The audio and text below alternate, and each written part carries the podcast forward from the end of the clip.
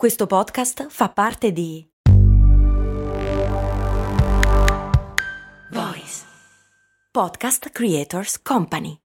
Hai già deciso a chi dare il tuo 5 per 1000? Ah sì sì, lo do a mio cugino che mi ha detto che mi dà il suo. Ma non funziona così, bestia. Il 5 per 1000 lo puoi dare solo ad alcuni enti, ad esempio a chi fa ricerca, come AIRC. Quella che fa ricerca sul cancro? Ecco, vedi che sei informato, sì, quella. Te l'ho detto che lo davo a mio cugino, infatti fa ricercatore in un progetto finanziato da AIRC. Ah, ops, scusa, avevi ragione allora. Te sempre a pensar male, eh? Però scusami, ma come fa lui a darti il suo 5 per 1000 allora? Ah, maledizione. Mi sa che mi ha fregato. Benvenuti da parte di Giampiero Kesten a Cose Molto Umane, un podcast quotidiano nato dalla noia e fondamentalmente fatto facendo zapping in internet e andando a leggere le domande più interessanti o le cose più divertenti dei vari forum scritti dagli esseri umani.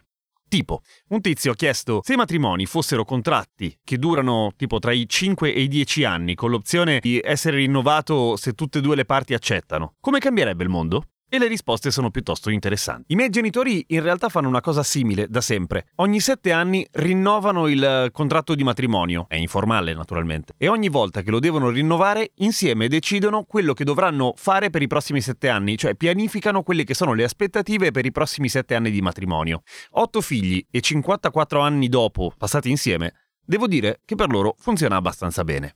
Ah, eh, tra le altre cose, eh, le cerimonie di rinnovamento sono di base delle eh, riunioni di famiglia abbastanza divertenti, quindi non ci sono feste elaborate dietro. Dai, carina questa, non male. Don't Know Again invece dice la gente probabilmente aspetterebbe fino a che il divorzio non è gratuito, quindi allo scadere del contratto di 5-10 anni, e aspettando sarebbero obbligati a cercare di far andare bene le cose, quindi probabilmente si salverebbero più matrimoni. Sì, eh, bisogna vedere come ci stanno però in quegli anni. HQ3473 cambierebbe molto poco. Non rinnovare, tra virgolette, un matrimonio dopo 10 anni quando hai una serie di cose eh, in comproprietà, case, automobili e anche figli in comune, non è molto diverso da un uh, divorzio comune. Sarebbe ugualmente incasinato. Allo stesso tempo, se non hai proprietà in comune e non hai figli, sarebbe piuttosto indolore separarsi allo scadere del contratto. Sì, indolore staffava, cioè dieci anni insieme, tanto non abbiamo figli, ciao eh. Dojo Wit risponde sarebbe un nuovo incubo. Un'intera industria crescerebbe e vivrebbe del fatto che ci sono feste tradizionali come le celebrazioni di rinnovamento di contratto e dovresti andare a un sacco di feste organizzate, vestirti bene e portare un sacco di regali in più. Anche alla festa più sfigata dovresti comunque portare una buona bottiglia di vino, per esempio. Io, personalmente, non credo che me lo potrei permettere. Anche adesso non mi posso permettere più di due matrimoni di amici all'anno e uno scenario del genere sarebbe disastroso da un punto di vista economico. No, ma al di là dei soldi, cioè i reality. Tipo, Gianfranco dirà di sì di nuovo a, a Pina. Minchia, due coglioni. Two Kinds of People scrive.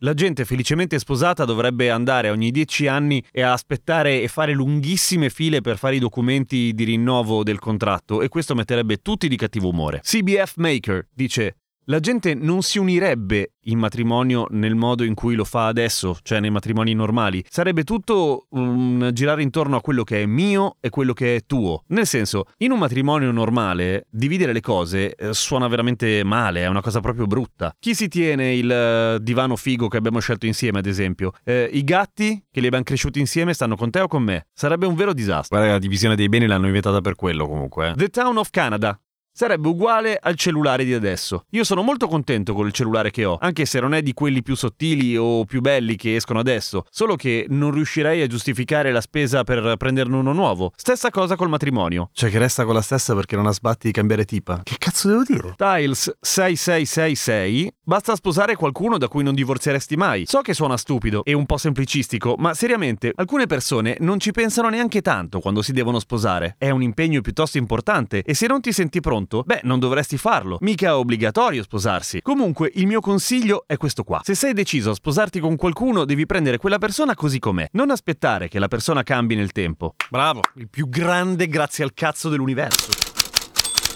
Cambiamo pagina. Questa invece non è una domanda, è semplicemente una dichiarazione o forse un'esortazione da parte di un'autrice che scrive Uomini di internet, nessuno vuole le foto del vostro cazzo. E poi specifica.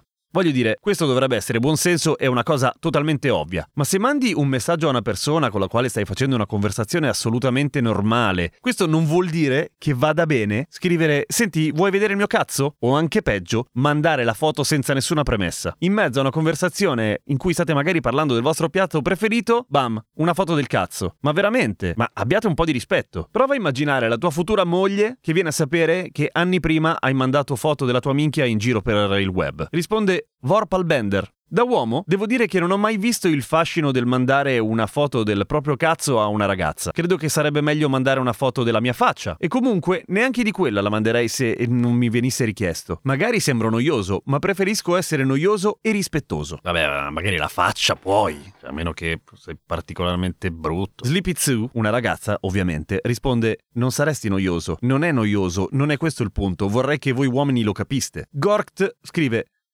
Faccio davvero fatica a capire qual è il ragionamento che sta dietro alle foto del cazzo. Sembra più una mossa per dichiarare la propria dominazione, più che altro. Cioè forzare qualcuno a guardare qualcosa che sai che in qualche modo lo metteranno come minimo in imbarazzo. Eh, mi sa anche a me, una roba del genere. Cioè, brutta così, tipo. Celis8210 dice...